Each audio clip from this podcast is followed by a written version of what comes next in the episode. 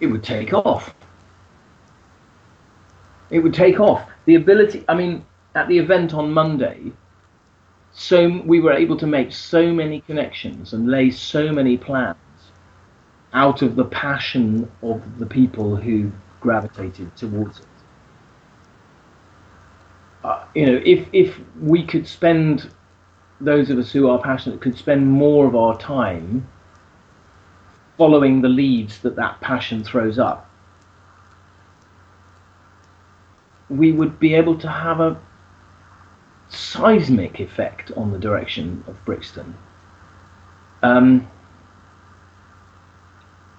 you know, I, to, as it is for me, I just don't get time. I haven't got time to build on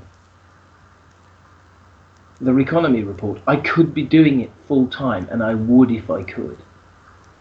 And we would be able to achieve everything that we set out in that report if we could just get three or four people working on it for a sizable chunk of their week.